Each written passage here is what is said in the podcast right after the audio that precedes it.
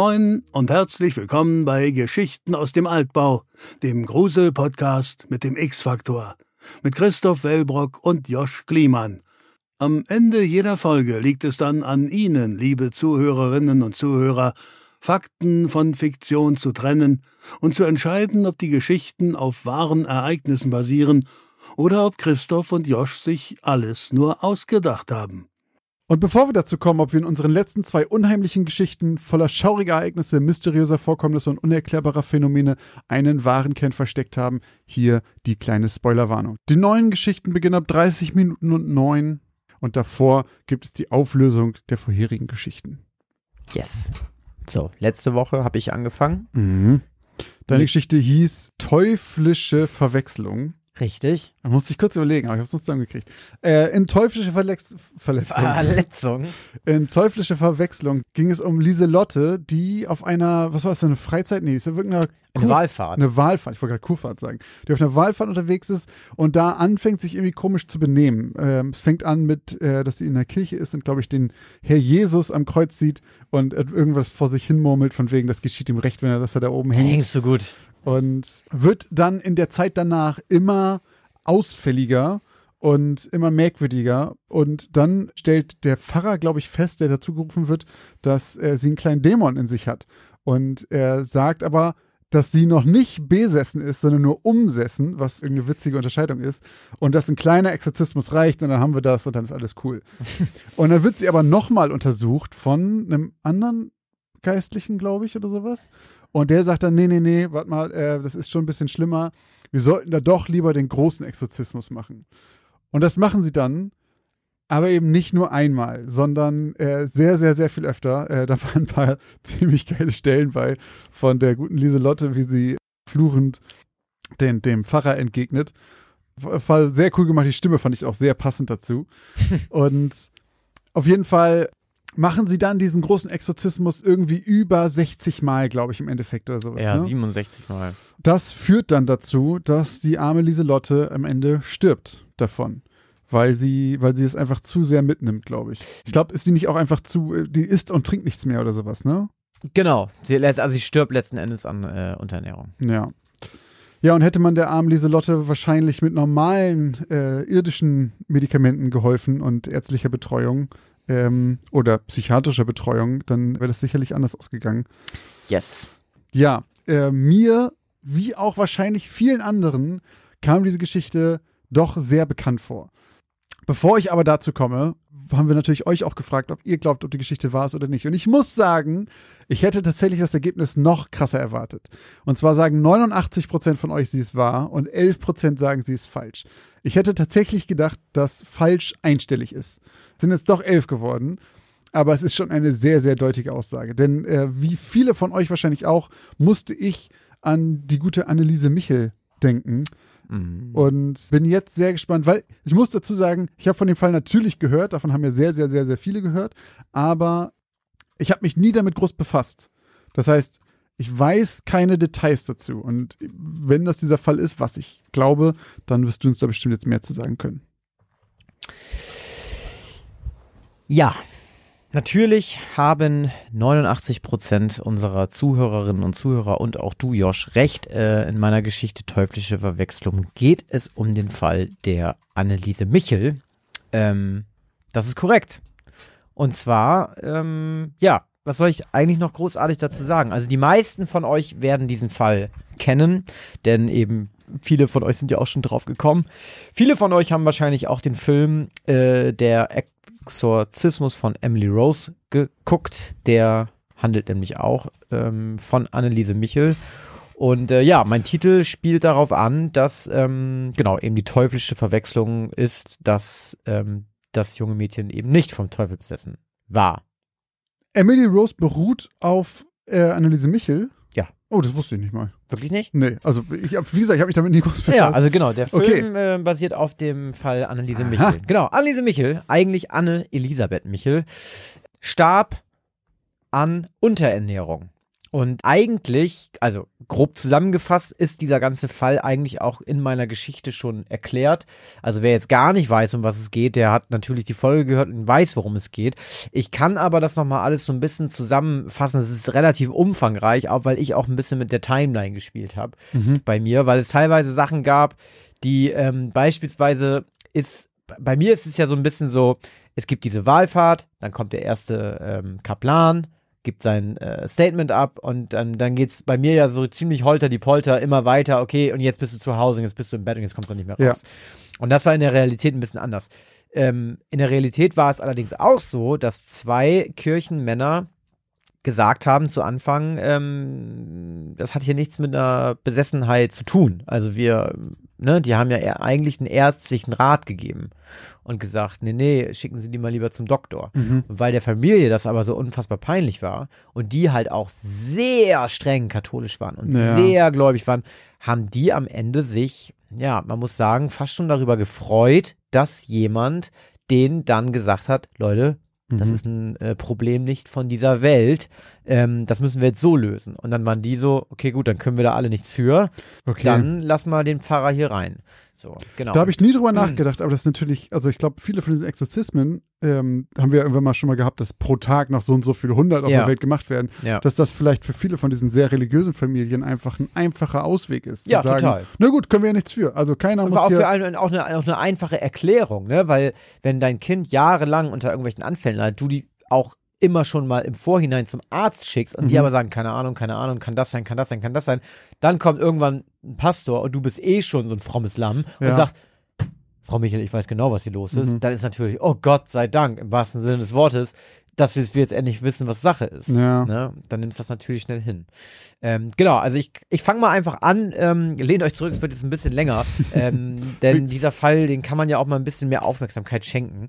Denn Anneliese Michel war schon als Kind äh, sehr, sehr kränklich und zeigte wenig bis gar keinen Widerstand gegen Krankheiten. Und äh, in der sechsten Klasse war sie sehr religiös geprägt äh, bereits und äh, ging mehrmals wöchentlich zur Messe, betete regelmäßig und ähm, schlief sogar zur Sühne für andere, wenn die was verbrochen hatten, auf dem Boden. Also die war wirklich sehr, sehr fromm. Wurde aber äh, als sehr freundlich und umgänglich beschrieben von Freunden und ihrem Umfeld.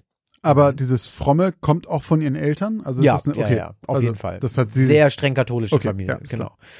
Und 68, 1968 im September hatte sie ihren ersten Krampfanfall. Und der darauffolgende Krampfanfall, der zweite, der zu ihrer ersten neurologischen Untersuchung geführt hat, der folgte ein Jahr später im August. Und nach der Untersuchung hat man zerebrales Anfallsleiden als Diagnose festgestellt. Mit einem EEG, also einem Elektroenzephalogramm hat man das aufzeichnen lassen. Und kurz danach ist sie dann an einer Lungenentzündung erkrankt und deshalb in ein äh, Lungensanatorium eingewiesen worden, äh, in dem sie von März bis August 1970 äh, untergebracht wurde. Und dort hat man bereits ebenfalls äh, epilepsieartige Anfälle aufzeichnen lassen. Denn, jetzt mache ich mal einen kleinen Vorspuler, sie hatte Epilepsie. So, das können Mhm. wir schon mal eigentlich so zusammenfassend sagen. Was diese ganzen Krampfanfälle und dieses ganze Besessenheit sein, ne, was die da beschrieben haben, eben in Wirklichkeit beschreibt, Ja, ist okay. einfach Epilepsie, was damals einfach, ja, sagen wir mal, vielleicht noch nicht ganz so erforscht war, aber Mhm. schon erforscht war, sodass halt eben auch nach dem Gerichtsurteil, weil es gab nämlich auch ein Gerichtsurteil, weil die Eltern und auch die verantwortlichen Exorzisten wurden ähm, zwar leider in Anführungszeichen nur zu Bewährungsstrafen verurteilt, aber verurteilt. Und die Gutachter haben dann auch anschließend gesagt, also nach all dem, was wir jetzt auch nochmal nachträglich uns, an, uns angeguckt haben, ist die auf jeden Fall, äh, hatte die auf jeden Fall Epilepsie. Okay. Plus, ich kann noch mal jetzt, wir sind ja eh schon vorgespult, ähm, war dann die, die, die letztendliche Ursache, dass man von einer paranoiden halluzinatorischen Psychose bei Epilepsie gesprochen hat. Also sich das halt auch noch gemischt hat mit eben diesen Halluzinationen, dieser paranoiden Störung, beziehungsweise dieser Suggestion, der Pfarrer Mhm. beim Exorzismus hat sie sich ja dann auch noch durch ihre streng katholische Erziehung da so enorm reingesteigert in dieses ganze Ding. Also so von wegen, du hast eh schon eine, geistig, sag mal, eine geistige Störung und dann erzählt dir auch noch jemand, dass du sage ich mal, eine Krankheit hast, die nicht von dieser Welt ist und dann steigerst du dich da unfassbar Klar. rein und memst dann eben auch diese angeblichen sechs Dämonen, von denen sie besessen gewesen sein soll. Die habe ich versucht, alle in meiner äh, Geschichte irgendwie so ein bisschen einzuweben und zwar äh, einmal war es Kain. Kain hat seinen Bruder erschlagen, Mhm. der Ackerbauer. Vielleicht erinnert ihr euch, nur ein Ackerbauer, Pfarrer, nur ein Ackerbauer Okay. ohne Bruder.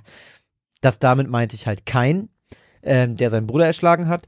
Ähm, dann haben wir einmal den einen Exorzisten, der heißt in meiner Geschichte Judas Tertmann.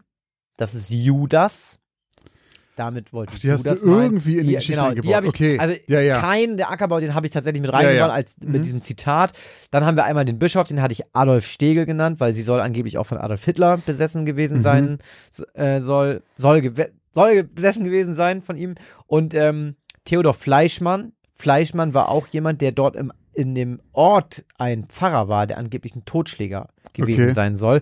Und die habe ich aber beide nicht reingebracht, weil ich nicht wusste, wie. Nero und Lucifer. Also die sechs Dämonen sollen es gewesen sein. Äh, Aber kein kann, fand heut, ich am besten. heutzutage kann ja alle, kann ja jeder Dämon werden. Also, Ja, genau, es waren. Nero war äh, der Typ, der Rom abgefackelt hat, ne? Fünf menschliche und eben einmal, nee, vier menschliche und zwei aus biblischen Sachen. Halt. Okay. Ähm, genau. Und genau, diese sechs Dämonen sollen es eben gewesen sein. Vielleicht hat der eine oder andere das sogar erkannt. Naja, auf jeden Fall ging es dann mit Anneliese Michel immer weiter bergab und diese Wahlfahrt, ähm, von der, wo meine Geschichte eigentlich anfängt, die gab es auch und die war auch der Auslöser dafür, dass überhaupt der erste Kaplan gerufen wurde. Also Mhm. diese äh, Leiterin, die diese Wahlfahrt sozusagen, ähm, die, die, die da gemanagt hat, der ist das damals schon aufgefallen, dass sie ganz äh, komisch in der Gegenwart von irgendwelchen heiligen Reliquien war und da Okay. irgendwie auch ähm, von einem Klopfen sprach. Also ganz viele Dinge in, mein, in meiner Geschichte, auch das äh, Essen von Insekten, das Trinken des eigenen Mhm. Urins, die fünf bis 600 Kniebeugen am Tag zur Sühne. Das waren alles Sachen, ähm, die, die sie in der Realität auch getan hat. Okay. Ähm, genau, plus, das ist ein Unterschied zu meiner Geschichte, das ging alles nicht ganz so schnell mit dem, ähm, dass sie überhaupt nichts mehr konnte und ans Bett gefesselt war. Also Mhm. sie hat ganz viel helle Momente auch gehabt und mit den Priestern auch während des Exorzismus noch sprechen können. Die ist sogar noch zur Uni gefahren. Die hat noch studiert. Wurde dazwischen immer exorziert, oder Ja, was? ja, die hat Okay. noch studiert und alles. Aber irgendeinem Zeitpunkt ging das nicht mehr, weil sie dann auch einfach so hart unterernährt war, dass sie einfach sich, da war, da musste sie wirklich einfach zu Hause bleiben, da ging gar nichts mehr. Mhm. Dann auch mit der Fastenzeit, die dann begonnen. Hat Was in sie meiner auch Geschichte, direkt da hat mitgefasst? sie dann richtig, da hat sie gar nichts mehr gegessen. Ja, Da hat sie okay. dann komplett aufgehört und hat dann auch den äh, Leuten gesagt, man hätte ihr gesagt, äh, also Stimmen hätten ihr verboten, jetzt noch äh, essen zu dürfen. Und sie hat auch ganz oft eben von, ähm, von einem Klopfen gesprochen. Also sie hat super viele Dinge erzählt auch, die, sage ich mal, einem streng gläubigen Exorzisten der katholischen Kirche vielleicht auch so Red Flags geben und sagen, okay, ich kann hier wirklich mal meinen Job machen. Ja, so. okay. Aber das ist halt, das bedingt sich eben leider gegenseitig. Ne? Einmal ihr religiöses Umfeld plus ihre, ähm, ja, die, die, das Gericht hat es am Ende auch eine Geisteskrankheit genannt. Also Mhm. die haben gesagt, ähm, die haben nie offiziell gesagt, ob das sie nicht besessen war. Das haben sie nie offiziell irgendwo ausgestellt oder aufgeschrieben, sondern am Ende nur mündlich gesagt, sie war, ich kann noch mal gucken, ob ich das rausgesucht habe. Äh, Anneliese Michel war nicht besessen, sie war seit dem 1. Mai 1976 geisteskrank. So. 30. Juni 76 ist sie, äh, wurde der letzte Exorzismus durchgeführt und am 1. Juli 76 ist sie gestorben. Mit, das war auch in meiner Geschichte genau so, 31 Kilo bei Körpergröße von 1,66. Alter Schwede. Also unfassbar dürr. Ja, ich habe auch Bilder davon schon noch gesehen. Ähm, es gibt ja Fotos von ihr, wie sie, also ich weiß nicht, ob das so kurz vor Ende ist oder sowas, aber äh, das sieht schon ganz schön krass aus. Da, wo sie auch Wunden im Gesicht hat und sowas. Ja, es ist, ähm, das, die Bilder sind heftig, genau. Aber ich sag, wir, wir spielen euch jetzt nochmal was Heftiges ab, denn ich habe ja mit meiner Stimme auch ein bisschen gespielt Mhm. und äh, unser professioneller Producer hier, der hier neben mir sitzt, äh, hat ja auch noch mal ein bisschen seine seine Skills hier äh, bewiesen an den Decks und Oh hat noch mal Gott. was, ein bisschen was bearbeitet. Ähm, und das hat vielleicht, ich hoffe, es hat ein paar von euch auch ein bisschen erschreckt, aber wir können euch jetzt mal einen Ausschnitt zeigen, ähm, wie sich Anneliese Michel in Wirklichkeit angehört hat, wenn sie mit stark veränderter Stimme gesprochen hat. Und ich will jetzt nicht eine Triggerwarnung aussprechen, aber ich sag mal so, das ist das ist schon ein bisschen härter jetzt und Mhm. alle, die das nicht unbedingt gut verarbeiten können, so Dämonen, Stimmen und so weiter, die sollten dann vielleicht das gleich mal skippen. Genau, ich sage zu Anfang, hört ihr Anneliese Michel einmal mit ihrer normalen Stimme und danach, wir lassen es einfach ablaufen und danach kommt Anneliese Michel mit ihren sechs verschiedenen Dämonen. Also viel Spaß. Ja, ich, ich will auch für die anderen leiden, damit die nicht Hölle kommen und so. Aber dass das dann so schlimm ist und so grausam und so furchtbar, nee.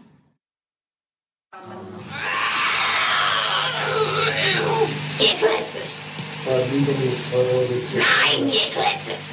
Der Maul, ihr Klötze! Oh, so der Hanne will auch nicht, oh, ich geh auch nicht, oh.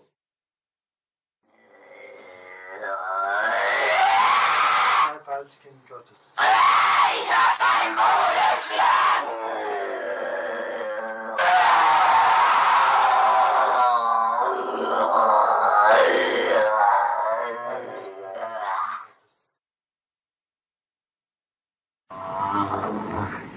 Die, müssen in eigenen Seminaren ausgebildet werden, die dürfen nicht auf die anderen Universitäten.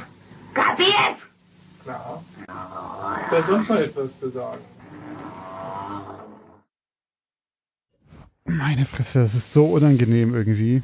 Das ist so. Ich kann mir das auch sehr schlecht anhören. Meine Freundin kann sich das gar nicht anhören. Meine Freundin konnte sich nicht mal meine Stimme anhören, als ich ihr das vorspielen wollte und fragen, wie sie es findet. Sie, die fand das ganz schrecklich. Die kann sich das nicht anhören. Die Ja. kriegt da Zustände. Ich finde vor allen Dingen, wenn man halt einfach so sich vor Augen hält, dass das nicht jemand wie Christoph von dem Mikrofon ist, sondern halt ähm, eine echte Situation, das ist schon ganz schön krass. Oh, das klingt richtig, richtig, also es ist halt schon krass, wie sehr auch bei der Exorzist das da dran ist. Also Ja. wie ähnlich das ja. auf jeden Fall ist. Ja, so. ja, auf jeden Fall. Ah, ganz unangenehm. Ganz, ganz unangenehm. Ja, also leider eine wahre Geschichte mit einem wahren Todesfall. Ähm, auch eigentlich, wenn man so will, ein, ein richtiger True Crime-Fall in diesem Fall, weil Stimmt. es ja wirklich auch dann eben ein Verbrechen war und auch jemand verurteilt wurde vor Stimmt. Gericht und es auch ein Opfer gab. Tja, passte aber wirklich wie Arsch auf einmal zu unserem Podcast Mhm. und tja, 89 Prozent hatten recht. Und ähm, die 10 Prozent, die das nicht wussten, die können das jetzt gerne nochmal nachlesen, sich den Film angucken. Ähm, oder eben nochmal diese Auflösung hier lauschen. So, Nochmal, aber nochmal zurückspulen, nochmal ganz kurz. so, wir hatten ja, jetzt sind eh schon alle, wenn sie gleich die, den Timecode lesen, wann es denn weitergeht, wissen eh schon alle, was Ja, mit ja. den Geschichten auf sich hat. Ja. Aber wir hatten ja noch eine Geschichte. Und zwar unter unseren Füßen. Dort war es mal wieder so typisch unser Publikum hier eigentlich. 48 Prozent waren der Meinung, dass Josh eine wahre Geschichte erzählt hat und 52 Prozent haben sich da schwer getan, beziehungsweise haben äh, Josh das nicht abgekauft. Ähm, Tja, ich fasse mal kurz zusammen. Ein Kanalarbeiter muss mal wieder ein Rohr reinigen und äh, steigt hinab in die Kanalisation der Stadt und tja, trifft irgendwann auch ziemlich schnell auf das Problem, denn es ist ein Rohr verstopft. Und was für eins? Also was für eine Verstopfung. Es sieht fast schon so aus wie ein wie eine Art Nest, was Komisch. da äh, was da was da was er da entdeckt.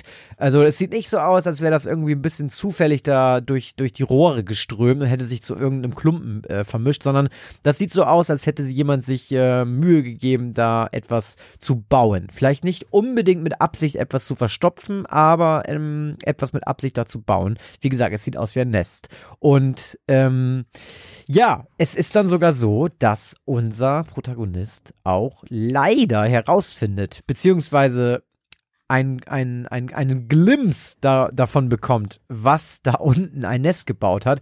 Denn etwas Reptilartiges schnappt nach ihm und Mhm. verfolgt ihn und er schafft es gerade noch so die rettende Leiter hinauf. Tja, ich habe dann ja auch, glaube ich, sofort gesagt, oh, es geht hier um die urbane Legende des äh, Krokodils oder des Alligatoren in der Kanalisation, der durch dein Klo kommt. Mhm. Und ich bleibe auch dabei, dass es diese Story ist. Ja, was ich aber natürlich nicht weiß, ist, ob das echt ist oder nicht. Ich bin der Meinung, wir, wir sind in Florida und ähm, irgendwo hat, also, oder wir sind irgendwo, 100 Pro hat es das einfach schon mal gegeben. Ich sag, die Geschichte ist wahr. Es ist wieder ein sehr, ich sag's direkt schon mal vorweg, es ist wieder ein sehr, sehr schwieriger Fall. Äh, ich würde, also als ich die Geschichte geschrieben habe, Mhm. habe ich sie basierend auf dieser Urban Legend geschrieben und äh, bin davon ausgegangen, dass sie nicht stimmt. So, weil ich wusste, es ist eine Urban Legend. Und dann habe ich aber halt, nachdem ich die Geschichte schon fertig hatte, natürlich auch noch mal ein bisschen recherchiert, weil ist ja egal für meine Geschichte erstmal, ob es sowas denn nicht gegeben hat. Und dann kam ich so ein bisschen ins Zweifeln und habe so gedacht, okay, vielleicht gab es das doch mal. Hm. Jetzt abschließend würde ich aber sagen, so wie ich sie auch erzählt hat, hab und so wie diese große Legende ist, würde ich sagen, gibt es das nicht. Aber ich fange mal Ja, okay, also ich Also- hätte jetzt auch nicht gesagt, dass da jemand ein Nest gefunden hat und so weiter. Nee, so das fort, auch gar nicht, sondern es geht mehr um äh, hauptsächlich. Äh, kommen wir gleich zu. Du, Okay, du verstehst okay gleich ich, warum. ich bin gespannt. also, Artikel über Krokodile in der Kanalisation von gerade New York. Also das große, ähm, die große urbane Legende spielt immer in New York, aber es geht um generell große Städte in Amerika.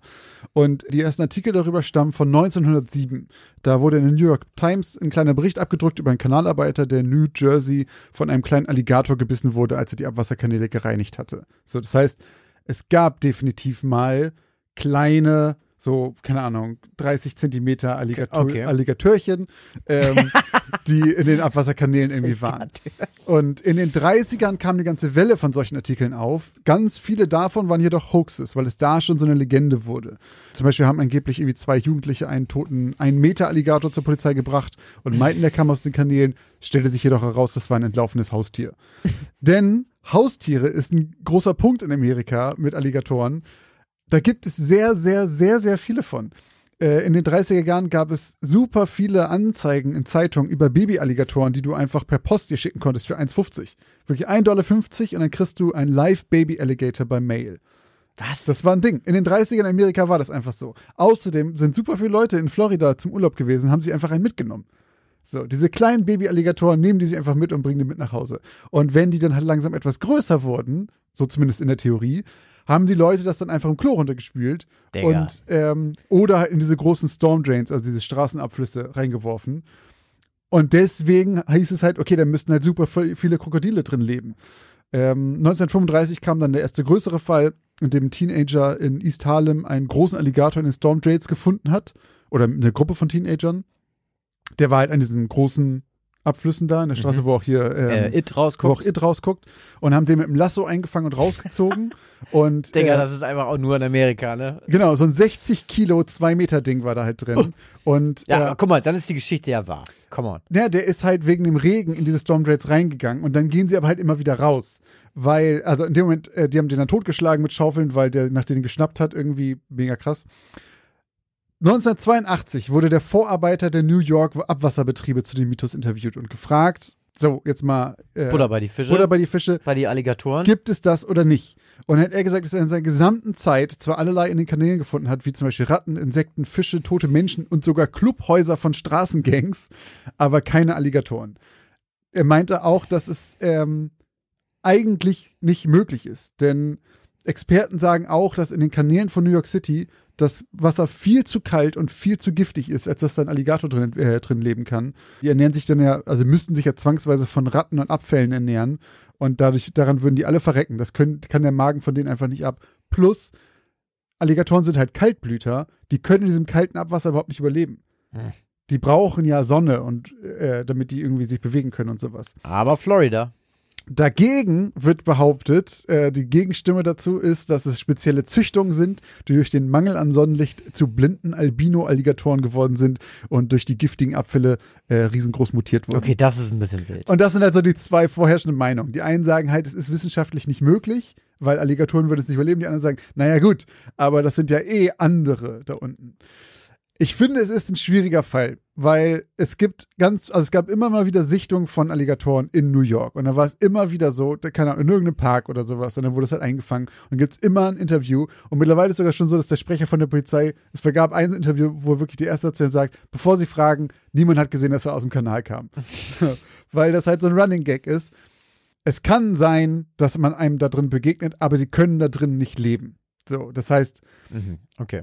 Sie kann wahr sein, sag ich mal so, weil es kann sein, dass du einem begegnest, aber dann nur, weil der gerade frisch da reingeschlüpft ist und entweder gleich wieder abhaut oder darin sterben wird. Aber dann kann es sein, Es dass kann wahr sein. ein Kanalarbeiter auch auf die mal trifft. Also ich finde, ich, ich möchte in dem Fall tatsächlich Ja. dir keinen Euro abziehen, weil ich, man, man kann sich da nicht festlegen.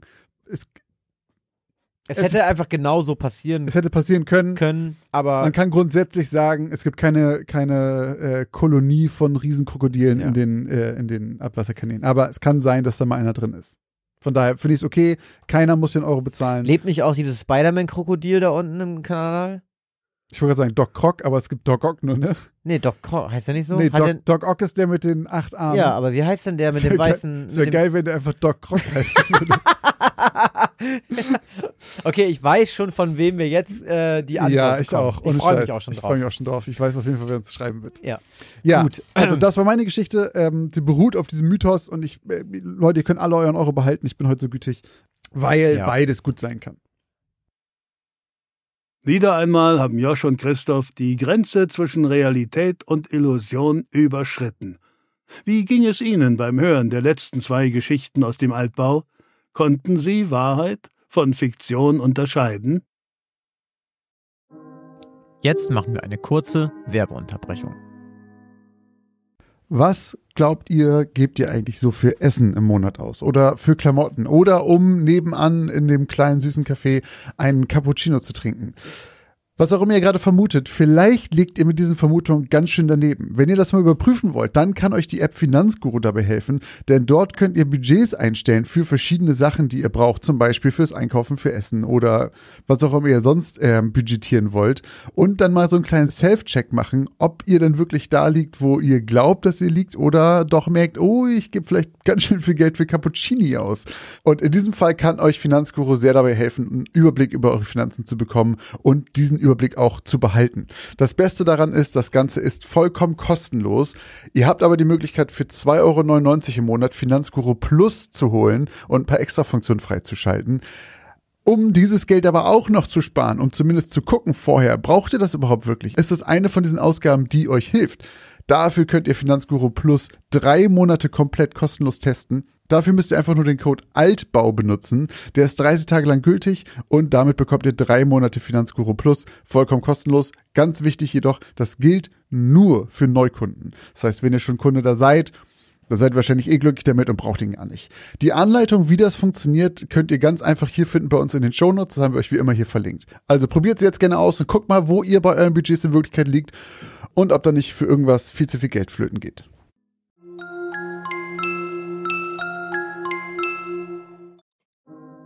Und jetzt geht's auch schon weiter mit den neuen Geschichten. Gut, ich fange heute an mit meiner Geschichte und leg jetzt einfach mal los. Meine Geschichte heißt Paranoia.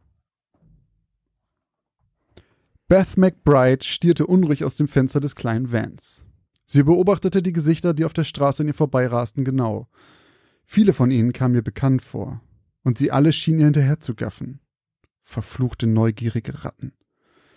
Beths Stirn lag in wütenden Falten, die vom ständigen, verärgerten Zusammenziehen der Brauen im Laufe der Jahre zu tiefen Furchen gewachsen waren.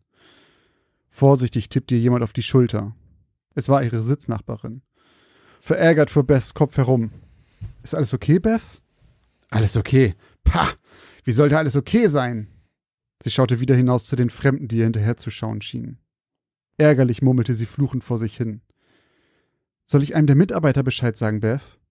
Ach, hör mir doch auf mit denen. Die wollen mich doch eh nur mit Pillen ruhig stellen. Die stecken doch alle unter einer Decke. Der weiße Van, der gerade auf dem Rückweg aus dem psychiatrischen Center des Mount Sinai Hospitals war, bog ruckelnd um die nächste Straßenecke und hielt an einer roten Ampel. Sobald die ersten Menschen sich in Bewegung setzten, um die Straße zu überqueren, griff Beth instinktiv zum Knopf der Tür und verriegelte sie. So leicht mache ich es ihnen nicht, dachte sie sich.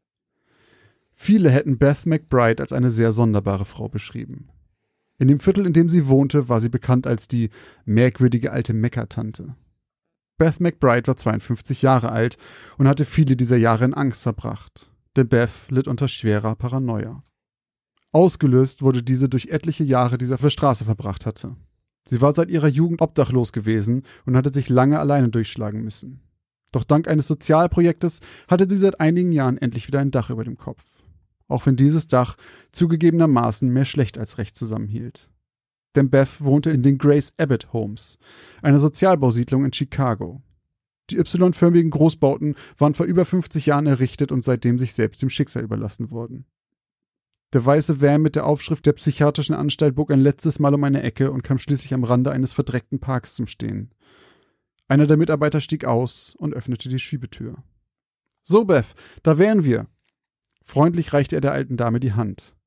Fassen Sie mich nicht an, erwiderte Beth zischend und schaute angeekelt auf die ausgestreckte Hand des jungen Pflegers, der daraufhin nur müde und höflich grinste. Es war nicht das erste Mal, dass er sie hier absetzte. Mühselig kletterte die alte Frau aus dem Wagen und machte sich ohne ein Wort des Abschieds auf den Weg.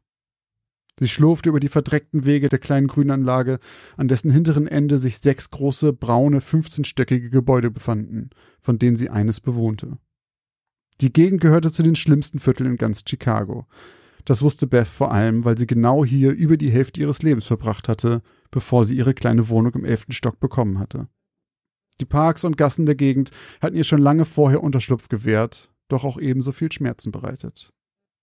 Nervös zuckte ihr Kopf immer hin und her, stets Ausschau haltend, ob sich irgendwelche feindseligen Gesichter näherten, ihr hinterher sahen oder nach etwas in ihren Taschen griffen. Sie hörte die Kinder am Spielplatz tuscheln, als sie daran vorbeiging. Manche zeigten sogar mit ausgestreckten Fingern auf sie. Ihr war das alles schon bekannt, und doch gewöhnte sie sich nie daran. Jedes etwas lautere Geräusch ließ sie zusammenzucken. Ständig hatte sie das Gefühl, sie würde ihren Namen im Gemurmel der Passanten ausmachen können. Sie hasste es hier. Sie hasste alle Menschen um sich herum. Doch es war gleichzeitig auch das einzige Zuhause, was sie je hatte. Unablässig vor sich hinfluchend bewegte Beth sich langsam und wackelig auf den großen Wohnturm vor sich zu. Sie bemerkte das Gefluche selber schon lange nicht mehr. Es war wie ein durchgängiger Klangteppich, der ihrem eigenen Mund entfloh. Jahre der Isolation und Einsamkeit auf der Straße hatten unvermeidbar ihre Spuren hinterlassen. Vor der Tür stand wie immer eine Gruppe alkoholisierter, drogendealender junger Männer. Sie lachten laut auf, als sich Beth vor sich hin fluchend an ihnen vorbeidrängelte. Doch sie ließen sie zum Glück in Ruhe. Der Eingangsbereich des Wohngebäudes war voller Müll, kaputter Möbel, vollgesprühter Wände und unbeaufsichtigten Kindern. Die Lampen waren zu einem Großteil zerstört oder einfach gleich geklaut worden. Die Treppenhäuser, die teilweise aus Mangel an Fenstern, Lampen oder einfach Strom pechschwarz waren, waren voller Junkies, schwangerer Teenager oder einer Mischung aus beiden. Zum Glück war dies eines der wenigen Gebäude, in denen zumindest einer der drei Aufzüge noch funktionierte. Beth drückte den Rufknopf und wartete ungeduldig. Es dauerte eine Ewigkeit, bis der Stahlkäfig im Erdgeschoss ankam und sich das rostige Gitter klappernd zur Seite schob. Sie hasste den Aufzug. Für Beth waren es vier Quadratmeter Hölle, die sie sich mit den anderen Bewohnern des Hauses teilen musste. Natürlich stiegen auch heute wieder etliche Junkies und aufmüpfige Kinder mit ihr ein. Und natürlich hielt der Aufzug auch heute wieder in jedem einzelnen Stockwerk auf dem Weg nach oben und verlängerte ihr Leiden auf etliche Minuten, bis endlich die kleine Lampe hinter der Elf aufleuchtete und sich die Türen zu ihrem Korridor öffneten.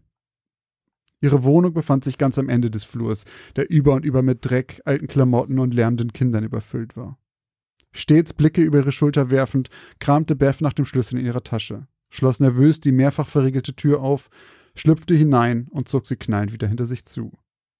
Sofort verschloss sie sie wieder mehrfach und verriegelte zusätzlich die Türkette. Zum ersten Mal seit Stunden atmete sie erleichtert auf und kam etwas zur Ruhe, auch wenn das murmelnde Fluchen nicht abbrach. Erschöpft und entnervt entledigte sie sich ihrer Jacke und zog ihre Schuhe aus. Ihre Wohnung umfasste lediglich 25 Quadratmeter und hatte genau wie Beth selber ihre besten Jahre schon lange hinter sich. Wind pfiff durch die undichten Fenster, durch die nur noch wenig Licht durchschien, da sie seit Jahren nicht geputzt wurden. Im Laufe der Zeit hatte sich eine milchige Oberfläche aus Dreck darauf gebildet. Doch Beth wollte eh nicht hinaussehen, und hineinschauen sollte erst recht niemand. Statt Vorhängen hingen alte, löchrige Bettlaken an den Fenstern. Der Teppichboden unter ihren Füßen war voller schwarzer und brauner Flecken, und Beth war sich nicht einmal mehr sicher, welche Farbe er ursprünglich mal besessen hatte. Sie schlief auf einem alten Sofa, das in der Ecke stand. Ein Tisch oder Stühle besaß sie nicht mehr. Vor dem Sofa stand ein alter Röhrenfernseher auf einer Kiste. Ihre Küchenzeile bestand nur aus einer Mikrowelle, einem kleinen Kühlschrank und einem Wasserkocher. Das war's. Beth griff nach ihrer Handtasche und ging in das kleine Badezimmer, in der eine Duschkabine, eine Toilette und ein winziges Waschbecken angebracht waren. Über dem Waschbecken hing ein Medizinschrank mit Spiegel. Sie schaute in ihr Spiegelbild. Eine alte, bösartig dreinblickende Gestalt blickte zurück die Augenbrauen wütend zusammengezogen und die Augen zu argwöhnischen Schlitzen verengt. Ihr Mund bewegte sich unentwegt und spie murmelnde Laute aus. Beth hasste ihr Spiegelbild. Sie griff zu dem Spiegel und zog ihn auf. Dann kramte sie in ihrer Handtasche, zog ein Röllchen mit Tabletten heraus, nahm eine davon, schluckte sie kurzerhand herunter und stellte den wieder verschlossenen Rest zu den anderen Medikamenten hinter dem Spiegel. Als sie die Tür des Schränkchens wieder schloss, hielt sie kurz inne beim erneuten Anblick ihres verhassten Ebenbildes. Ihr war, als ob es vor ihr anfangen würde, ganz leicht zu vibrieren. Dann war wieder alles still. Selbst ihr Gemurmel hatte für eine Sekunde aufgehört. Dann setzte sich der rastlose Mund wieder in Bewegung und erfüllte die kurze Stille mit neuem fluchenden Gefasel. Beth verbrachte den Abend, wie jeden Abend, auf ihrem alten Sofa vor dem Fernseher, bis sie müde wurde und den Apparat um kurz vor neun ausschaltete. Stille legte sich über ihr Apartment. Zumindest so viel Stille, wie es in einem solchen Gebäudekomplex geben konnte. Irgendwo schrie zu jeder Tag- und Nachtzeit jemand herum, polterte durch die Gänge oder schob Möbel umher. Doch Beth hatte gelernt, all diese Geräusche auszublenden, genau wie ihr eigenes Gemurmel. Doch ein neues Geräusch hatte sich unter die anderen gemischt. Ein Scharren. Und es klang nicht so dumpf, als dass es von weit weg stammen konnte. Mühsam stand Beth von dem Sofa auf und schlurfte über den verdreckten Teppich, während sie lauschend dem Scharren folgte. Doch es stammte weder von der Haustür noch von dem alten Kühlschrank in der Küchenzeile. Sie folgte dem Geräusch ins Badezimmer und schaltete das Licht ein. Finster blickte sie ein Gesicht vom Spiegel aus an und knirschte. Beths Augen weiteten sich und so auch die der Figur im Spiegel. Wieder ertönte ein Knirschen, ein Scharren. Und wie zuvor fing das Bild im Spiegel wieder an leicht zu vibrieren. Es wurde lauter und lauter. Es war, als würden lange Fingernägel von innen an der Oberfläche des Spiegels kratzen. Während sie vor Panik wie angewurzelt dastand, fing der Spiegel plötzlich an, sich langsam knirschend zu drehen.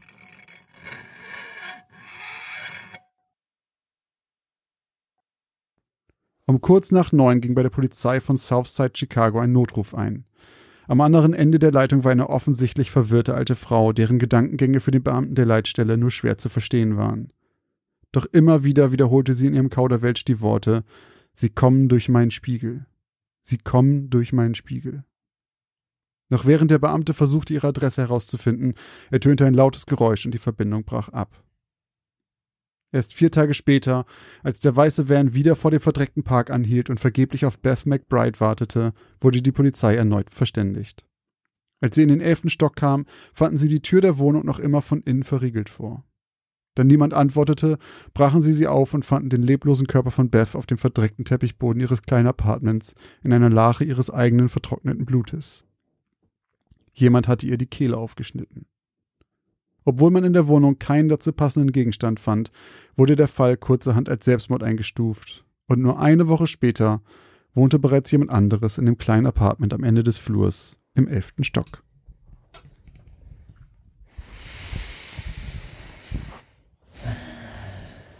Tja, wenn du in den Projects wohnst, dann äh, Wohnst du in den Projects? schert sich niemand um dich, ne? Das scheint wohl so. Man hat da keine Spiegelscherbe gefunden oder so? Mm-mm. Hm, sehr mysteriös. Sehr mysteriös. Aber gut, die war ja auch nicht ganz dicht, ne? Die war auch nicht ganz dicht. Ist also ein Selbstmord die, gewesen. Also sorry, ey, wer den ganzen Tag mit sich selbst redet und irgendwas murmelt und dann auch noch glaubt, da kommt wer durch den Spiegel, du. Vielleicht hat sie am Ende auch irgendeinen Junkie oder irgendeinen Drogendealer abgestochen. Aber wie? Die hat ihm aufgemacht. Und dann wird zugemacht? Ach so. Ach, die Tür war abgeschlossen? Ja, die war abgeschlossen. Ja, das ist ja aus dem Fenster raus. Aus dem elften Stock. Feuerleiter. Feuerleiter. So, okay. Hallo, Chicago. Chicago. Was sind das für schlechte Cops? Hauptkommissar Wellburg hat die Spur aufgenommen. Hm. Sowas gibt's aber ja öfter mal, ne? So, ähm, so, so Morde oder irgendwie Fälle, wo du sagst so, okay, wie ist der Täter denn dann hier vielleicht rausgekommen? Hatten wir ja auch schon ein paar Mal, ne? Ich, ich erinnere mich an meine, hier, Zimmer 1304 oder was das war. Da war der, glaube ich, auch tot in dem zugeschlossenen Zimmer. Stimmt, ja. Ähm, Wie war das nochmal mit der einen Prostituierten, mit dem, mit dem Vampir? Da weiß ich ja gar nicht mehr. du fischt immer in solchen Gewässern, ne? In solchen abgeschlossenen Türgewässern, du. Das ist Ich genau google immer nach Geschichte, Metier. Geschichte mit der abgeschlossenen Das Tür. ist so eine, ja, das ist auch wieder so eine Josh-Geschichte, du. Ich habe das Gefühl, es ist egal, was ich schreibe. Ich höre immer, es ist ein klassischer Klima und eine typische Josh-Geschichte. Das Typisches Josh-Ende, typischer, typischer Josh-Titel. Ja, okay, ich, äh, du, ich bin gespannt. Ich bin gespannt auf die Auflösung. Also eine, eine nicht ganz ähm, bei Sinnen, eine nicht ganz bei ihren Sinnen seiende Person, Mhm. die plötzlich tot in ihrer Wohnung liegt. Mit einer aufgeschlitzten Kehle und vorher noch bei den Cops anruft und sagt, sie kommen durch meinen Spiegel. Vielleicht hat sie den Täter ja auch durch den Spiegel gesehen und sich den Rest eingebildet. Also die, das war dann auch wieder so wie bei Anneliese Michel, so ein Mix aus. Ah, ist übernatürlich und aber diese Lücken dazwischen, die irgendwie nicht so sein können, sind einfach gefüllt mit ähm, ihrer Imagination. Paranoia. Ja, ja. genau. Das sehen wir in zwei Wochen. In zwei Wochen hören wir es. das hören wir in zwei Wochen. Ja, ich bin gespannt. Ich bin auch gespannt, aber nicht auf die Auflösung in zwei Wochen, sondern auf Christophs Geschichte von heute. Meine Geschichte fängt mit demselben Buchstaben an wie deine Geschichte. Und Sogar mit denselben drei Buchstaben. Tatsächlich. Meine Nur Geschichte. mit denselben vier. Oha. Oha. Wow. Meine Geschichte heißt nämlich Paragliding. Paragliding in Paraguay. Meine Geschichte lautet Parasit.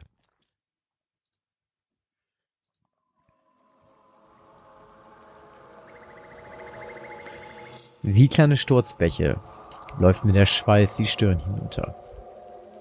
Es ist schwül und ich will gar nicht wissen, wie hoch die Luftfeuchtigkeit ist. Gestern waren es 94 Prozent. Meine Beine jucken von den zahlreichen Moskitostichen, die ich trotz Tragen einer langen Cargohose abbekommen habe. Außerdem läuft mir der Schweiß in die Socken. In meinen Hosenbeinen müsste es so heiß sein wie in einer finnischen Sauna. Aber was hatte ich für eine Wahl? Jeder hatte mir ausnahmslos davon abgeraten, mit kurzen Hosen auf diese Reise zu gehen. Zehn Tage zu Fuß durch den Amazonas-Regenwald. Es war schon immer ein Traum von mir gewesen.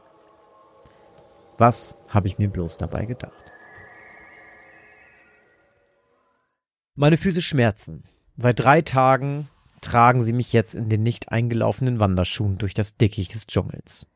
Wieso habe ich eigentlich nicht jeglichen Aspekt dieser Reise genauestens durchdacht? Jetzt brennen 50 Cent Stück große Blasen an meinen Hacken und bluten durch meine weißen Tennissocken. Aber ich bin ja nicht aus Zucker. Und ansonsten habe ich mich gut vorbereitet. Allerdings wird mein Arm langsam müde vom Hacken mit der Machete. Obwohl ich eine Route eingeschlagen habe, die bei Abenteurern wie mir sehr beliebt ist, ist der Weg, wenn man es überhaupt so nennen kann, völlig überwuchert. Ohne meine Machete wäre hier kein Durchkommen. Angeblich dauert es keine 24 Stunden, bis alles wieder zuwächst. Schon irre, dieser Regenwald. In meiner Heimatstadt dauert es 14 Tage, bis das bisschen Löwenzahn, was ich am Bürgersteig für meine Kaninchen pflücke, wieder nachgewachsen ist. Ich senke den Arm und merke, dass ich eine Pause brauche. Ich stecke meine Machete in die Scheide aus Leder, die an meinem Gürtel befestigt ist, und begutachte anschließend meine Handflächen. Sie sind durch den rauen Griff meiner Waffe gereizt und spröde. Was ist der Mensch doch für ein Weichei, muss ich einmal mehr denken, und setze mich auf einen kleinen Baumstumpf, den ich vorher auf Insekten oder andere giftige Gefahren untersuche. Jetzt merke ich auch, dass meine Kehle nahezu ausgetrocknet ist. Viel trinken soll ja gesund sein. Hier ist es jedoch überlebenswichtig. Neben den zahlreichen Gefahren, die im Unterholz oder auf den Bäumen lauern, ist die Gefahr der Dehydration eine der größten und gleichzeitig unterschätzten. Während ich die Träger meines Rucksacks lockere und das schwere Gepäck langsam zu Boden lasse, spüre ich, dass meine rechte Hand am Boden des Rucksacks feucht wird und sich schlagartig ein ungutes Gefühl in meiner Magengegend ausbreitet. Mein Trinkwasser. Hastig lasse ich den Rucksack zu Boden fallen und reiße mit einem Ruck den Reißverschluss auf. Doch es hilft nichts mehr. Eine meiner Trinkflaschen ist nahezu leer. Nur eine kleine Pfütze ist übrig. Als ich die im Rucksack auch noch falsch herumliegende Flasche herausziehe, sehe ich, dass ihr Deckel verkantet in das Gewinde gedreht ist. Wie konnte ich nur so unachtsam sein? Mit pochender Halsschlagader überprüfe ich den Wasserstand meiner zweiten Flasche und atme erleichtert auf. Sie ist zum Glück noch voll. Doch zwei Liter Wasser sind eigentlich viel zu wenig. Denn laut meiner Karte ist es noch circa ein ganzer Tagesmarsch bis zum nächsten Dorf, in dem es frisches Trinkwasser gibt. Ich spüre, wie Panik in mir hochsteigt. Plötzlich fühle ich mich völlig überfordert. Eben schlug ich mich noch selbstbewusst und völlig auf mich allein gestellt mit ein paar Moskitostichen und Blasen an den Füßen durch den brasilianischen Dschungel, und jetzt fühle ich mich, als wäre mein Schicksal längst besiegelt und ich einsam und verloren in der Wüste aus Lianen und Bäumen. Der Schweiß, der mir jetzt die Schläfen hinunterläuft, ist so kalt, dass er mich schon fast angenehm erfrischt. Leicht zittrig schraube ich den Metalldeckel meiner noch gefüllten Wasserflasche ab und setze sie vorsichtig an meine Lippen. Ich versuche mich zu beherrschen, mich meinem Durst nicht völlig hinzugeben, sondern darauf zu achten, mir mein übrig gebliebenes Lebenselixier einzuteilen. Nach drei kleinen Schlücken fühlt sich meine Kehle zwar noch immer staubtrocken an, doch ich kann mich beherrschen, setze die Flasche ab und lege sie wieder gut verschlossen zurück in meinen Rucksack. Es fühlt sich an, als würde die Flüssigkeit, die mir durch meine Kehle hinunter in die Speiseröhre läuft, ein bisschen von der Panik wie in einem Strudel mit hinabziehen. Und ich merke, wie ich langsam wieder einen klaren Gedanken fassen kann. Ein Blick auf meine Armbanduhr verrät mir zudem, dass es kein guter Zeitpunkt ist, um weiter Panik zu schieben. Ich greife nach meiner Machete, schultere meinen Rucksack und kämpfe mich weiter durch die grüne Hölle. Stundenlang schlage ich mich weiter tapfer durch den Wald. Zweimal musste ich meinen Tropenhut abnehmen, um von Bäumen herabgefallenes Ungeziefer aus der Krempe zu entfernen. Ich frage mich, warum ich immer davon geträumt hatte, hierher zu kommen und ob ich vielleicht vergessen hatte, dass es ein Albtraum war. Selbst mit genügend Wasservorräten würde ich keinen Spaß mehr an meinem Abenteuer haben. Mein Arm ist müde und die Machete wiegt schwer. Die Blasen an meinen Füßen sorgen bei jedem Schritt für unvorstellbare Schmerzen. Die Stiche an meinen Beinen jucken und durch meinen stinkenden Schweißgeruch werden es nur noch mehr, da diese verfluchten Biester davon magisch angezogen werden. Ich schwitze wie ein Schwein, denke ich mir, und frage mich, woher dieser Spruch überhaupt kommt. Können Schweine überhaupt schwitzen? Und kann man Schweiß trinken? Denn falls ja, müsste ich mir keine Sorgen mehr um meine Dehydrierung machen. Von meinen knapp zwei Litern Wasser ist zudem auch nichts mehr übrig. Keine zwei Stunden hatten die Beherrschung und die eisernen Rationierung angehalten, bis ich den letzten Tropfen gierig hinuntergestürzt hatte. Jetzt stehe ich mit einer Machete in der Hand völlig erschöpft und zerstochen mitten im Regenwald und starre durstig auf eine Wand aus den verschiedensten Grüntönen. Evolution ist schon der Wahnsinn, kommt es mir in den Sinn, und ich muss daran denken, dass der Mensch die Farbe Grün in viel feineren Nuancen und Abstufungen wahrnehmen kann, als bei anderen Farben, wie zum Beispiel Blau oder Rot. Angeblich, um sich im Urwald besser vor Fressfeinden schützen zu können, die in den Blättern und Baumkronen lauerten. Obwohl meine Situation alles andere als komisch ist, muss ich schmunzeln und stelle mir vor, der Mensch hätte es dem Kamel gleich getan und könnte länger ohne Wasser aushalten. Doch dann entdecke ich plötzlich etwas zwischen den Hunderten von Grüntönen und bin der Evolution wieder schlagartig dankbar. Gar nicht so weit von mir entfernt ist noch eine andere Farbe zwischen dem ganzen Grün auf dem Boden. Bläulich. Türkis sieht es aus. Ein Gefühl von Hoffnung keimt in mir auf. Auf einmal spüre ich, wie neue Kraft durch meinen Körper rauscht. Eifrig hacke ich mit der Schneide in meiner Hand alles weg, was mir den Weg zu der bläulichen Farbe im Grün versperrt, die jetzt, nach wenigen Schlägen, nun auch ein Geräusch von sich gibt, welches meine Vermutung bestätigt. Eine Wasserquelle. Wie eine Oase in der Wüste liegt sie unberührt vor mir und ist so klar und schimmert hellbläulich türkis im Sonnenlicht. Eine Lichtung aus Wasser, mitten im Urwald und genau zur rechten Zeit. Das Wasser sieht so klar und rein aus, es muss trinkbar sein. Die Wasserreservoire der indigenen Völker aus diesen Wäldern sind eigentlich genau solche Quellen. Und die leben ja schließlich auch noch. Gierig tauche ich meine zerschlissenen Hände in das kühle Nass, die jetzt wie Schaufeln großzügige Schlücke der Flüssigkeit zu meinen trockenen Lippen befördern. Ich trinke mich förmlich in einen Rausch, kann gar nicht genug bekommen. Das Wasser schmeckt so köstlich, dass ich überhaupt nicht mehr daran zweifle, ob es trinkbar ist oder nicht. Als mein Durst gelöscht ist, befreie ich mich von meinen durchnässten Klamotten und entscheide mich kurzerhand dafür, ein erfrischendes Bad zu nehmen, um meine Wunden zu waschen. Als ich wieder herauskomme, fühle ich mich wie neugeboren und sehe den bevorstehenden Tagen meiner Reise nicht mehr so düster entgegen wie noch vor wenigen Stunden. Ich behandle die Blasen meiner frisch gewaschenen Füße mit etwas Salbe und klebe sie anschließend gut mit einem Blasenpflaster ab. Der Unterschied zu vorher ist gewaltig. Ich spüre so gut wie keine Schmerzen mehr. Bevor ich aufbreche, fülle ich noch schnell meine beiden Trinkflaschen auf und tauche meinen Hut zur Abkühlung in das kühle Nass. Danach setze ich mir wieder den Rucksack auf und lasse den lebensrettenden Quell hinter mir.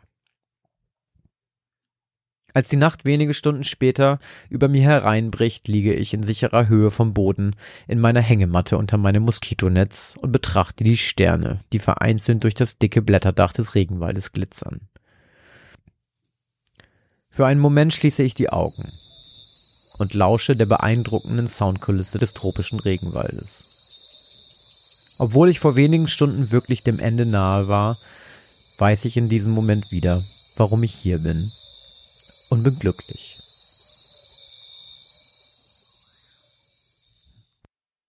Als ich am nächsten Morgen erwache, fühle ich mich wie gerädert.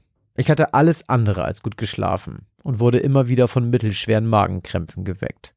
War das Obst etwas schlecht, was ich noch am Vortag frisch vom Baum gepflückt und gegessen hatte? Keine Ahnung. Auf jeden Fall geht es mir ziemlich beschissen. Unter Krämpfen baue ich mein Nachtlager ab und verstaue es anschließend säuberlich zusammengefaltet in meinem Rucksack. Dabei kommt mir immer wieder ein Gedanke, den ich so schnell es geht wieder versuche zu verdrängen. Als ich fertig bin und meinen Rucksack auf dem Rücken habe, geht es mir seltsamerweise etwas besser. Ich ziehe meine Machete aus der Lederscheide, die an meinem Gürtel baumelt, und bahne mir meinen Weg durch das ewige Dickicht des Regenwaldes. Müde lege ich den Füllfederhalter zur Seite und blicke auf die mit blauer Tinte vollgeschriebenen Seiten vor mir. Mein Trip in den Dschungel ist jetzt ein Jahr her und ich noch quasi am Anfang meines Reisetagebuchs. Ich habe vieles von der Reise mit nach Hause mitgebracht, mit dem ich nicht gerechnet hätte. Ich bin bescheidener geworden, schätze die Natur deutlich mehr als vorher und helfe jetzt einmal in der Woche ehrenamtlich dabei, Müll zu sammeln. Während ich meine Augen reibe, lehne ich mich in meinem Schreibtischstuhl zurück und blicke zufrieden auf die Machete mit dem rauen Griff, die jetzt über meinem Schreibtisch hängt. Dann Ganz plötzlich, ohne Vorwarnung, spüre ich in meinem rechten Bein einen so stechenden Schmerz, dass ich fast nach hinten kippe. Ich schreie laut auf und halte mir instinktiv meine Hand auf die schmerzende Stelle, doch es hört nicht auf. Wo zur Hölle kommt das jetzt her? Verkrampft lasse ich mich langsam vom Stuhl herunter und versuche meine Atmung zu beruhigen. Als der Schmerz dann kurze Zeit später endlich nachlässt, kremple ich sofort mein Hosenbein hoch und inspiziere mein Bein. Und das, was ich da sehe, kann doch eigentlich gar nicht wahr sein. Letzte Woche hatte ich unter der Dusche lediglich einen kleinen juckenden Knubbel an der unteren rechten Seite meiner Wade entdeckt und mir nichts dabei gedacht. Ein Pickel oder ein eingewachsenes Haar eben. Jetzt jedoch hatte ich eine taubeneigroße Beule an meiner Wade kleben. Wie konnte ich das nicht bemerkt haben? Vorsichtig lege ich den Finger auf die juckende Beule mit meiner geröteten Haut. Sie fühlt sich eklig weich an und gibt meinem sanften Druck etwas nach. Es fühlt sich an, als würde sie bis zum Rande mit Eiter gefüllt sein. Plötzlich spüre ich wieder diesen stechenden Schmerz und mein ganzer Körper verkrampft sich erneut. Es tut höllisch weh. Als der Schmerz nachlässt, stehe ich hastig auf und fixiere mein hochgekrempeltes Hosenbein, damit es nicht unkontrolliert auf die Eiterbeule hinunterrutscht. Was soll ich nur tun? Eitert es jetzt etwa schon aus meinem Bein heraus? Langsam humple ich in die Küche und reiße mir von der Küchenrolle ein Stück Papier ab. Ich halte es für einen kurzen Moment unter Wasser, um es mir anschließend zur Kühlung und Säuberung auf die gereizte und schmerzende Stelle zu legen. Da passiert es. In dem Moment, in dem das feuchte Küchenpapier die angeschwollene Stelle auf meinem Bein berührt, platzt die taubeneigroße Beule plötzlich explosionsartig auf und ein langer, dünner, glitschiger Körper entwächst meinem Bein, welcher unaufhörlich winzig kleine Partikelchen absondert, die ein bisschen so aussehen wie kleine Eier. Der Schmerz von eben ist jetzt nichts mehr im Vergleich zu dem Gefühl, welches jetzt durch mein Bein fährt. Während ich schreiend auf den ekelhaften Wurm, der aus meinem Bein ragt, und immer noch Eier auf mein Parkett spuckt, starre, spüre ich, wie es plötzlich auch in meinem Nacken anfängt zu kribbeln, und ich spüre, wie noch etwas meine Haut von innen durchbricht. Absolut in Panik kreische ich wie ein Wahnsinniger auf dem Rücken liegend meine Decke an und sehe dabei zu, wie sich jetzt ein dritter Wurm aus der Innenseite meines Ellenbogens frisst und mich mit tausenden Eiern besudelt. Ich spüre, wie ich jegliche Kontrolle über meine Körper verliere und nur noch reflexartig zittere. Bevor ich völlig das Bewusstsein verliere, merke ich, wie derselbe Schmerz aus Beinen, Nacken und Ellenbogen sich jetzt auch in meinem Hals ausbreitet. Doch glücklicherweise bekomme ich diese Erfahrung nicht mehr bei lebendigem Leibe mit.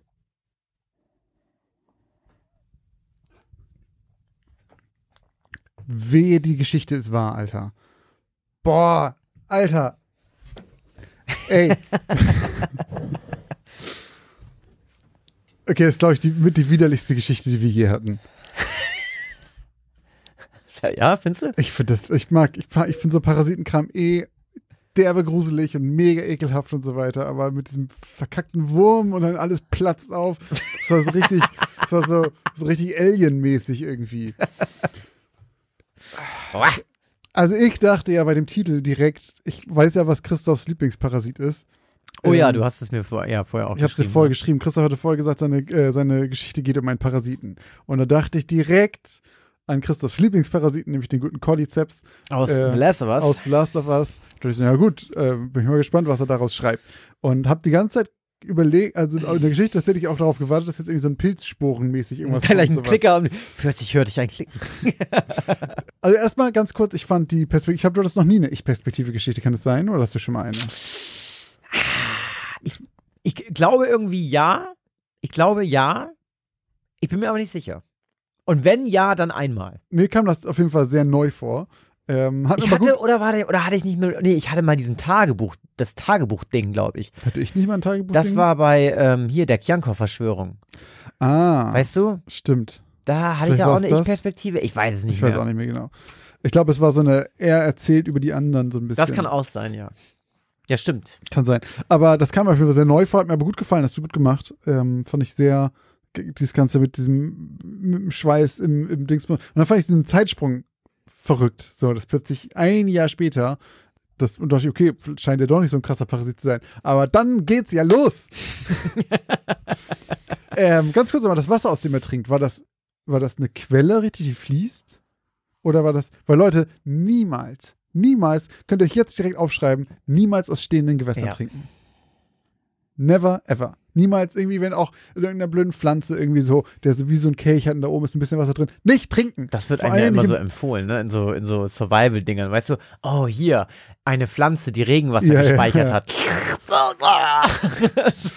Ohne Scheiß, das ist so, ich bin echt kein Survival-Experte, aber das kann ich euch mitgeben. Niemals aus stehenden Gewässern trinken. Immer ein stehender Fluss oder irgendwie sowas. ja, oder gut, aber auch vielleicht nicht unbedingt aus dem Amazonas trinken. Könnt auch da generell einfach äh, nicht trinken. Nächster Tipp, passt auf eure Wasserflaschen auf und setzt euch da nicht drauf oder macht, lasst die einfach offen oder sowas.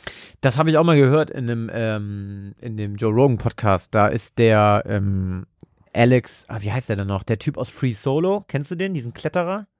Äh, ich ich habe das nicht geguckt, aber ich weiß, wer das Genau, ist. also ja. der ist da zu Gast und ähm, dann reden die irgendwie auch darüber, dass der auch irgendwie voll lange im Dschungel war und die da Mhm. irgendwie auch geklettert sind und so weiter und dann erzählt er halt auch über, dass das da so völlig normal ist, da irgendwelche Leute Parasiten mit nach Hause schleppen aus dem Trinkwasser und so und die das dann irgendwie auch ein paar Monate später erst merken.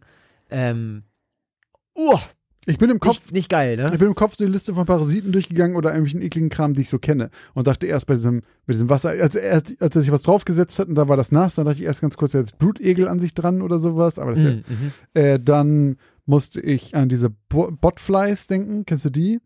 Gibt so Videos von, ähm, wo Leute sich diese, das sind so, du, die wirst infiziert von dieser Fliege irgendwie und die legen die äh, Eier unter deine Haut und äh, dann, keine Ahnung, dauert es eine ganze Weile und es wächst dann und dann musst du die so ganz, das dauert ewig, die rauszuziehen. Dann hast du so ein kleines Loch und dann gucken die oben so raus, dann ziehst du raus, sind aber dann so, Ah, Die sind wirklich auf. groß. Ey, das Die ist sind wieder- wirklich das groß. So und es gibt öfter mal, dass die Leute das dann am Kopf haben und dann sind die ernähren sich dann da drin von deinem, von deinem, äh, von dem Kram von deinem Kopf und dann musst du die rausziehen und musst aber warten, bis die groß genug sind. von dem Kram von deinem Kopf, von deinem Gehirn oder was? Ich weiß nicht, das Gehirn selber wahrscheinlich nicht, sondern irgendwas, was noch drumherum ist. So. Ah. Aber ähm, Äh, aber apropos Cordyceps, ne? Äh, The Last of Us, den gibt's ja äh, wirklich, ne? den gibt's wirklich, Also aber der im- kann ja nicht auf Menschen übertragen Nee, aber im Tierreich, glaube ich. Ja. Ne? Und es gibt ja auch Zombie-Bienen, ne? Kennst du die Doku auf YouTube? Nee. Zombie-Bees? ich weiß nicht, ob das der, der Cordyceps ist, aber es gibt eine Doku über Bienen, die von einem Parasiten befallen werden, der dessen Gehirn infiziert und die steuert danach. Der macht Okay. mit denen, was er will und der macht nur Sachen, die, die ihm quasi was bringen. Mhm. Und es gibt ja auch, oh, das müssen wir auch irgendwann nochmal hier vielleicht in der Auflösung dann nächste Woche, also ob die Geschichte jetzt war oder nicht, mal, mal hingestellt, aber Thema Parasiten, ich krieg's jetzt nicht mehr ganz zusammen. Aber es gibt einen mega smarten Parasiten, der, ah, wie geht das denn noch? Der ist irgendwie im Kot von Kühen oder Schafen oder so. Und der Das sagt mir irgendwas. Ah, und der, der, der plant das irgendwie so mega smart, dass der irgendwie wieder ausgeschieden wird und dann von dem nächsten gefressen wird. ja, ja, Das irgendwie ist- sowas war das. Der, das, Der geht so eine ganze Reihe durch irgendwie. ja, ja, ne? ja, das ist stimmt. mega interessant. Alter, Parasiten sind schon richtig smart, ne? Da muss ich auch noch denken, kennst du diesen Penisfisch? Ja, oh, ja, Bruder, generell, Ey, Urwald ist für mich wie ja. Australien. Fahre ich nicht hin. Nee, Urwald finde ich viel, viel schlimmer als Ja, Australien. ja, ja, okay, also das ist so Australien konzentriert. Richtig. So, und, ja. und du siehst nichts. So, das ist. Ey, wirklich nicht, ne? Also, Also ich finde Urwald wunder, wunderschön, sieht mega cool aus. Und man, man sieht immer ein Bild davon und denkt so, cool, so wie bei Lost oder sowas. Siehst du, gehen sie durch den Dschungel da irgendwie. so- Lost, lo- aber Lost ist ja Hawaii. Ist eine Tropeninsel, aber die, da gibt's da ja auch, sowas? da gibt's ja auch so Parts in der Serie, wo sie auch so in Dschungelmäßig Da haben die auch unterwegs fiese sind. Spinnen, ne? Gen genau, und ich finde aber, du siehst das Ja. nur und denkst, siehst nur ein Bild davon oder ein Video ohne. Tiere Mhm. und denkst erstmal so, irgendwie cool, sieht gemütlich aus. Aber da ist so viel Scheiß unterwegs. Ja, vor allem, das ist ja immer auch das Ding, ne? Weil, weil wenn ich jetzt mal so denke, ich fahre in Urwald, dann hätte ich jetzt erstmal, pass auf, und das kommt ja noch on top, ne? Dann hätte ich jetzt erstmal gar nicht Angst vor, keine Ahnung, großen Raubtieren, Mhm. die da auch sind und mich Ja. killen. So, und auch Affen, ne? Also, Digga, leg dich nicht mit Affen an. Die machen dich platt, Alter. Ja. Und dann ist da ja aber auch noch so viel Scheiße, Alter, die du nicht siehst, ne? Schlangen, Spinnen, Skorpione, irgendwelche Pflanzen, die du nicht anfassen darfst. Ey, alles da ist einfach auch so, dass es schreit so nach, wir haben da einfach nichts verloren. Und damit ähm, beenden wir unsere Folge für heute. Aber bevor wir sie beenden, natürlich wie immer ein kleines Dankeschön noch an alle, die uns bisher supportet haben. Und zwar sagen wir diesmal bei PayPal vielen Dank an Magdalena und an Melita, die beide jeweils äh, ein Euro dagelassen haben, äh, ein Strafeuro. Einmal für Stumme Schreie bei Magdalena und einmal für das Ritual bei Melita. Kuss. Vielen Dank euch beiden. Und natürlich wie immer vielen Dank an alle, die uns monatlich supporten. Vielen, vielen Dank euch, Leute. Kuss und Gruß an alle Supporterinnen und Supporter. Wenn ihr das auch machen wollt, dann checkt entweder die Links in unseren Shownotes oder geht auf unsere Homepage www.geschichten aus dem Altbau. Da haben wir euch alle Links äh, zusammengestellt, unter denen ihr uns finanziell unterstützen könnt. Außerdem würden wir uns freuen, wenn ihr uns eine Bewertung schreibt. Die kostet nämlich kein Geld. Da könnt ihr entweder auf Spotify oder iTunes uns einmal fünf Sterne geben oder auch einen kurzen Text dazu schreiben. Da würden wir uns sehr freuen. Folgt uns auch gerne auf all unseren weiteren Kanälen, die da wären Instagram oder Discord oder auch auf Twitch. Auch hier findet ihr alle Links in den Shownotes oder auf unserer Website www.geschichtenausdemaltbau.de. Stichwort Instagram, da könnt ihr auch Sachen finden wie ähm, Hintergründe zu wahren Geschichten, äh, zu den Auflösungen, Bilder von uns ab und zu mal und vor allem könnt ihr da an der Abstimmung teilnehmen. Das sind die Prozentzahlen, die wir immer sagen. Und seit kurzem nehmen wir doch immer eine kleine Zusammenfassung der Geschichten auf vor der Abstimmung am Freitag zwischen den Folgen, damit ihr auch nochmal ins Gedächtnis gerufen bekommt. Genau. Vor allem für die demenzkranken Hörerinnen und Hörer unter uns, äh, unter euch, Unser Service für euch. haben wir euch jetzt noch oder eine Zusammenfassung gezaubert. Richtig, das heißt, immer am Freitag zwischen den Release-Tagen äh, wird es dort am Abend immer diese Abstimmung geben mit einer kurzen Zusammenfassung von uns. Ganz genau. Tja, Josh, dann bleibt nur noch eins zu sagen. Vielen Dank fürs Zuhören und bis zur nächsten Geschichte aus dem Altbau.